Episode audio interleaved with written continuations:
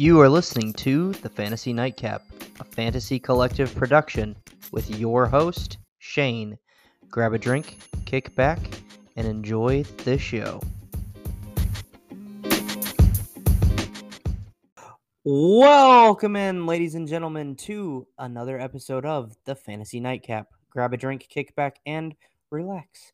I'll be your bartender for the night, Shane, and with me tonight is co founder of Front Yard Fantasy, host of the Fantasy Football Game Show, and host of the FanDuel Sunday Night Recap, Simon Grunewald. And now that leads us into our final round, and that is the Fantasy Beer Exchange.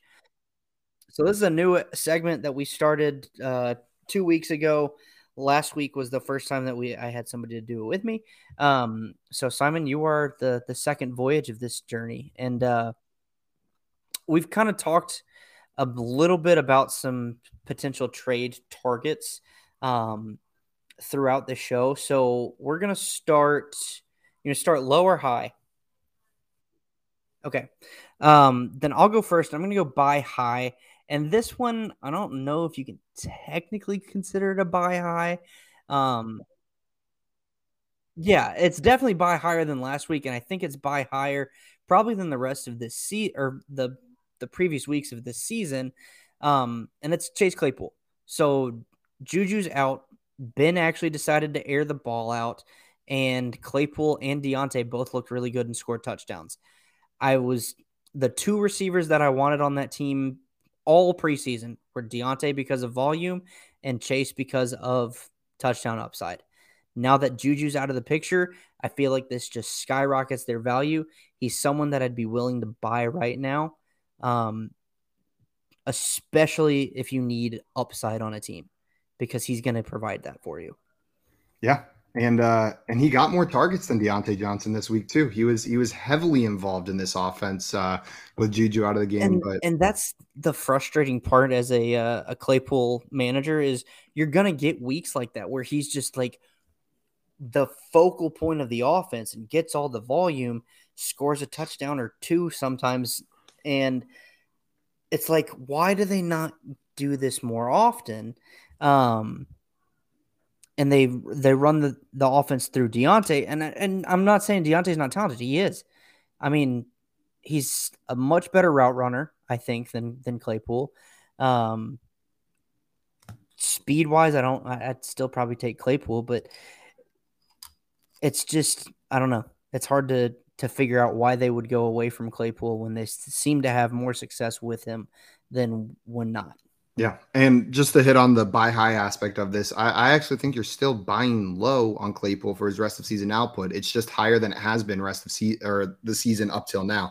Like, yes, totally. you are you are paying more to trade for Claypool right now than you would have any of the other weeks, but uh, his finish is going to be significantly higher than where he's ranked right now in uh, in fantasy scoring through five weeks. Yep, I totally agree with that. Um, and you know, it helps. I'm a Notre Dame fan, so Craig, a little, little bit of reason. Hey, Craig, good to see you, buddy. That means he probably just got off his live show. All right, so Simon, who is your buy high candidate? My buy high candidate. We've talked about Justin Herbert and the Chargers a little bit here, and it is a wide receiver for the Chargers, Keenan Allen. Um, we all know Mike Williams has been the the surprise superstar of this offense so far, but in all reality, whenever you look at how the uh, how the offense has broken down, it's a one A one B situation for these two guys. Uh, Mike Williams is 100%. just getting, is just getting the touchdowns right now. Um, Mike Williams is just getting the touchdowns. So I'll take the player that's a little bit less expensive to acquire, but you're still going to have to pay up for a receiver like Keenan Allen. He's a top 20 PPR wide receiver right now, even with Mike Williams balling the way he is.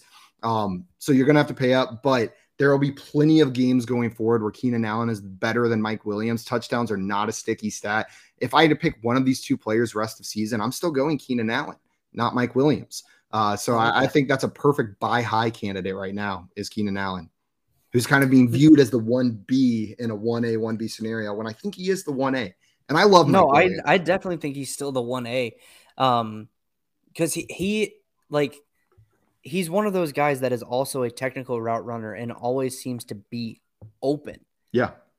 So for me, there's like there's three guys really that are like that in the league. It's Davante Adams, who we talked about already, Stefon Diggs, and Keenan Allen.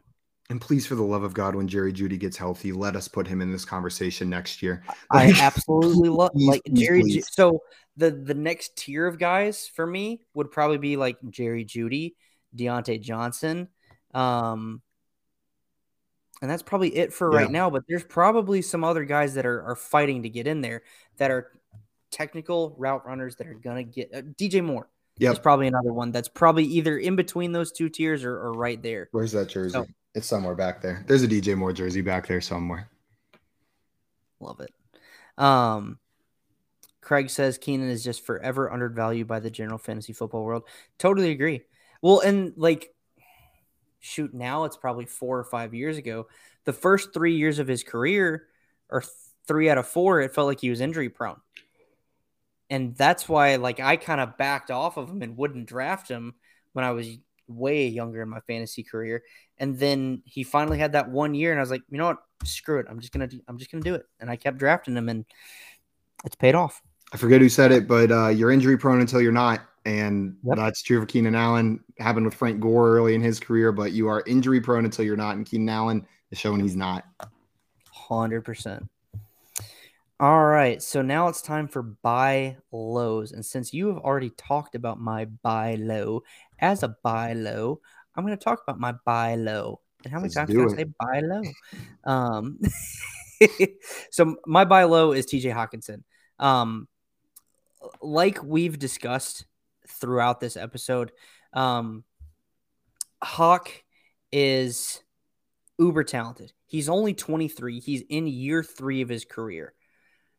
He's shown up until this point everything that you want to see in a young tight end that's budding towards stardom at the tight end position. He's just had three bad weeks in a row. And again, I'm taking the blame for that for starting Jared Goff in a super flex position when I should have started Baker. It's my fault. Yep. Okay, my fault. Um, but I still think like the talent is clearly there. The volume will return. I have no doubts about that because now they have three options, maybe four if you count Jamaal Williams, on what that on where that offense can really and truly go through. DeAndre Swift is one. Well, I'll say one A. T.J. Hockenson should be one B. Amon-Ra St. Brown is two, and then Jamaal Williams is three or four, however you want to count it. Um, I don't see any other person on that team that deserves consistent volume. What that means to me is Hawks stock will rise back to where it was and where it should be anytime now. He's too talented not to be a buy low after the weeks he's had recently. He, he's way too 100%. talented not to be a buy low. 100% agree with you. Yeah. And the good ne- the good news for me is I already have him on a ton of my rosters, so I don't have to buy him low. Yeah. So let me ask you this, Simon, since you've brought it up a lot, what would you be willing to offer a Hockenson manager to go and acquire him? Hmm, that's a that's a tricky one on the spot. I'm not to go acquire Hockenson. That positional advantage at tight end can be huge. Um, I'm trying to think guys that have uh, overperformed recently that I'm willing to send over for TJ Hockenson. Um, or some of those like mid-tier running backs. You're probably looking at sending a like a mid-tier running back if you can afford to do so over to this. Um, I don't know if you could do Mike Davis plus maybe like Mike Davis plus another player uh, to a running back needy team for TJ Hockenson. What about Myles Gaskin and Yep. let's say Myles Gaskin and Jaylen Waddle? Yeah, I'll, I'll send that for TJ Hockenson. Uh, if I'm, it, here's the question: Do you think it would get accepted? it depends on the other team's uh, situation, Needs. right? Yeah. Needs 100%. Um, you might have to throw a tight end in there. You might have to go like uh, um, Myles Gaskin plus a Noah Fant maybe to get a Yeah. to get a TJ Hockenson, and that's something I'd, I'd be do willing that to in a heartbeat. Yeah, I'd be willing to I'd do, do that. that in a heartbeat. All right, cool. All right, so who's your buy low? My buy low, and I'm not sure if you're going to agree with this. Um, I know I love this. It is Javonte Williams it. for the Denver Broncos, and this comes a little bit with a rest of season prediction um, for the Broncos as well. The Broncos have had a fairly hot start to the season compared to what I think their actual finish is going to be. I don't think this is a playoff team, and I think as soon as they realize they're not a playoff team, as soon as they're out of contention, the workload split that we've seen between Melvin Gordon, Javonte Williams is going to go all the rookies' way. Um, we we've seen it with the Jets and Michael Carter, right? As they've realized, oh shoot, we suck. Thank God. They're giving the work to Michael Carter. Um, I think we're going to have a similar situation with the Broncos as they realize, oh, wait, uh, we are not a playoff team. They've got they've, they've got a tough schedule coming up. Two matchups against the Chargers, two late season matchups against the Chiefs. And that's important that it's late season because if you don't think the Chiefs are going to pull their stuff together by December, um, I got bad news for you. They're going to figure it out. Um, yeah this is a this is a tough division even though it's been a rough start for them. The broncos are not a playoff team and they're going to want to get their rookie involved once they're out of contention. So javonte williams is startable right now in your flex and he's only going to get more work. He's electric out on that field when they put the ball in his hands. He's got that playmaking ability that they just lack. Yeah i couldn't agree more. I absolutely loved this when i saw it on the show sheet. I've been saying it all off season. Javonte Williams is so many places. Javonte Williams is talented. Melvin Gordon is was going to be a pain in the butt yeah. for at least four to six weeks. We're going into week six. I've been pretty damn spot on with that. I re- I, I seriously think about week eight, week nine, we're gonna see a just like you said, a severe shift from the 50-50 split to it being a Javonte Williams backfield. Yep, I agree with you. And I guess there is a world where that doesn't happen, where they keep going with the 50 50 split. But even then, you're not going to have to really pay up to acquire Javonte Williams right now with that split um, in a lot of leagues. And even if the split continues, he's flexible. He's a flex worthy option yeah. each and every week at his current value. But I view his value skyrocketing as the season goes on. Nope. I totally, totally agree with you. So I love that pick. All right. So now it's time to review some listener trades, and these are actually from two collective members. So the first trade is from the one, the only Carbon Fox underscore FF. He's there not gone go. long, people. He's back. So he sent a 2022 first and received Tee Higgins, a 2022 third and fourth round pick back. The context for this was he needed a solid flex option because he just lost Monty to injury. Um, and that's David Montgomery for people that don't know his nickname. Um, Simon, I've got my grade for this on the show sheet, but before I give it, I want to know what you think about this trade. I am a huge Tee Higgins fan. Um, I really like the guy as a player. I, I, absolutely love him as a wide receiver, and I try to take my Clemson bias out of things. But the dude is uh, the dude's an awesome wide receiver, and I was excited when he got drafted by the Bengals. Completely agree. Um, well, excited for him. Not as excited as a Browns fan that I'd be going up against them divisionally a couple times a year. But uh, I've liked seeing him succeed out there. Uh, and you know what? I think this is a this is a fair trade. I'm probably giving it a a Mm, I'm probably giving it a B plus. I think you could have gotten a second in there with the first as well after this last game, um, instead of a third and a fourth. Uh, but it's a it's a B plus for me. I definitely think you're on the winning side of that, grabbing Tee Higgins in the picks. Gotcha. So I actually give this an A plus, um, because I feel like you could trade. I would happily trade a first straight up for Tee Higgins right now.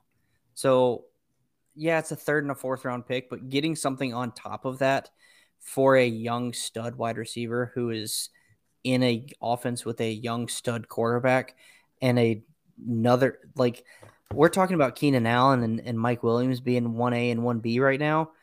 Tee Higgins and Ja'Marr Chase are going to be 1A and 1B for a long time. Yeah. A long time. And so I'd be more than happy to send a first to get Tee Higgins. The fact that he got a couple extra picks thrown on top of it, I absolutely love this trade. It's an A plus for me. So I, I do want to clarify what I said a little bit there. The only reason it's not higher for me is because I think the current percep- perception of Tee Higgins with Ja'Marr Chase's breakout so far this season is not as the one B. I think his perception is as the two right now, which is incorrect if you go and look at how this offense has been targeting him. Uh, so I, I, think you could have gotten a little bit more plus based on public perception, not his real value. But I completely no, agree with you there. This is a 1A, 1B situation. Uh, my grading was just solely from a value perspective right now with how he's being viewed. No, and that totally makes sense with that context too.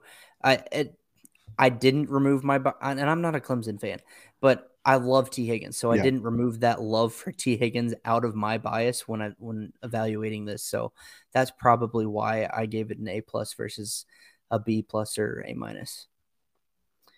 All right, and then our last topic is another trade, and this was also sent in by fellow collective founder Nick Sarnelli. Uh, so he sent Mark Andrews a 2022 second and a 2022 third or 2023 second, sorry, and a half PPR um, one QB dynasty for DeVonta Smith. So I left that off the show sheet. Sorry. Um, so he got DeVonta Smith and sent Mark Andrews and a 2022 second and a 2023 second for DeVonta Smith. I gave this a C plus. Um, I was giving him given some hell in the uh, the league chat because I am in this league. The guy that trade that got Andrews needed a tight end. Nick had a two top five tight ends. I can't remember who his other tight end was. So he had two guys that were were clear options here that he could could get rid of. Um, but the positional value that I feel like Mark Andrews gives you at a tight end, and he was plugging him in as a flex play. Um, even though it's not tight end premium, that's that's still a very that's a solid flex play. And so I I didn't love this trade for Nick. I feel like he could have gotten more back for Andrews with the two seconds. Um, and I like DeVonta Smith too, but that offense worries me rest of season to where and we don't know what it's going to look like next season. We don't know who the quarterback's going to be. Um, even though I love Jalen Hurts, I, I we don't know what it's going to look like. So I feel like Nick could have gotten back a little more than just DeVonta Smith for this because of the positional advantage Andrews can and will give you. So I gave it a C plus. What do you think, Simon? Yeah, this is an overpay in my eyes for DeVonta Smith. I, I love DeVonta Smith. He has been fun to watch so far this year. I think the future is bright for that dude, but I completely agree with you. You, you could have gotten a little bit more back for Andrews plus those picks. Um, it's it's a fine trade. You know what I mean? I, I don't yeah I, I don't think it's a bad move on his part. In the long run, this could very easily work out on his side, especially if you're a huge DeVonta Smith guy. But just from a value perspective, I think he could have gotten a lot more uh, from what he was given up. Yeah, hundred percent agree with you there, and that's kind of what was the discussion that followed in the league chat. Was like it was an interesting trade. It was a fair trade, and it just kind of depends on how you feel about Smith and his long term value. Yeah. Um, I think it's it's it can only go up to be honest, but I still think, like you said, right now he could have gotten more back, and that's why I gave it a, a C plus. So, um, all right, Simon, that wraps up this episode of Fantasy Nightcap live. Um, so thanks for hopping on with me, dude. It was a ton of fun as per usual when you and I get together. So before we go, where can people find you um, and follow you and, and what are you working on right now? Yeah, you can find me on Twitter at FYF Simon. Um, I, as Shane said, I'm the co-founder of Front Yard Fantasy. Uh, we go live with the fantasy football game show five days a week at 3 p.m. Eastern time on our YouTube channel and our Twitch channels, Front Yard Fantasy. Then we are live on Fridays at 6 p.m. playing some more games on the FanDuel YouTube and Twitches. And then on Sunday night at 7 p.m. we are live on the FanDuel YouTube and Twitch for the Sunday night recap. Uh, so make sure you guys tune in to us over there. It's a lot of fun. Uh, we're playing a lot of games, then doing some good fantasy talking on Sundays. Yeah, the guys, if you have not watched a front yard fantasy show ever, you're missing out. I appreciate. Find a it. way. It's in the middle of the day. I, I know it's a weird time. Eastern off one just once, and you'll be hooked. It's so much fun. They're a great group group of guys. The content is fun. It's educational too from a fantasy perspective. They get, they know their stuff. So I absolutely love the front yard fantasy guys. Simon, thanks again for coming on. Ladies and gentlemen, make sure you follow the Fantasy Nightcap on Twitter at Fantasy Nightcap. Follow the Fantasy Football Collective at FF underscore Kollectiv. That's K O L L E C T I V. And you can find me on Twitter at FF Shane B. This is the Fantasy Nightcap, where we serve you fantasy advice straight, no chaser. Cheers.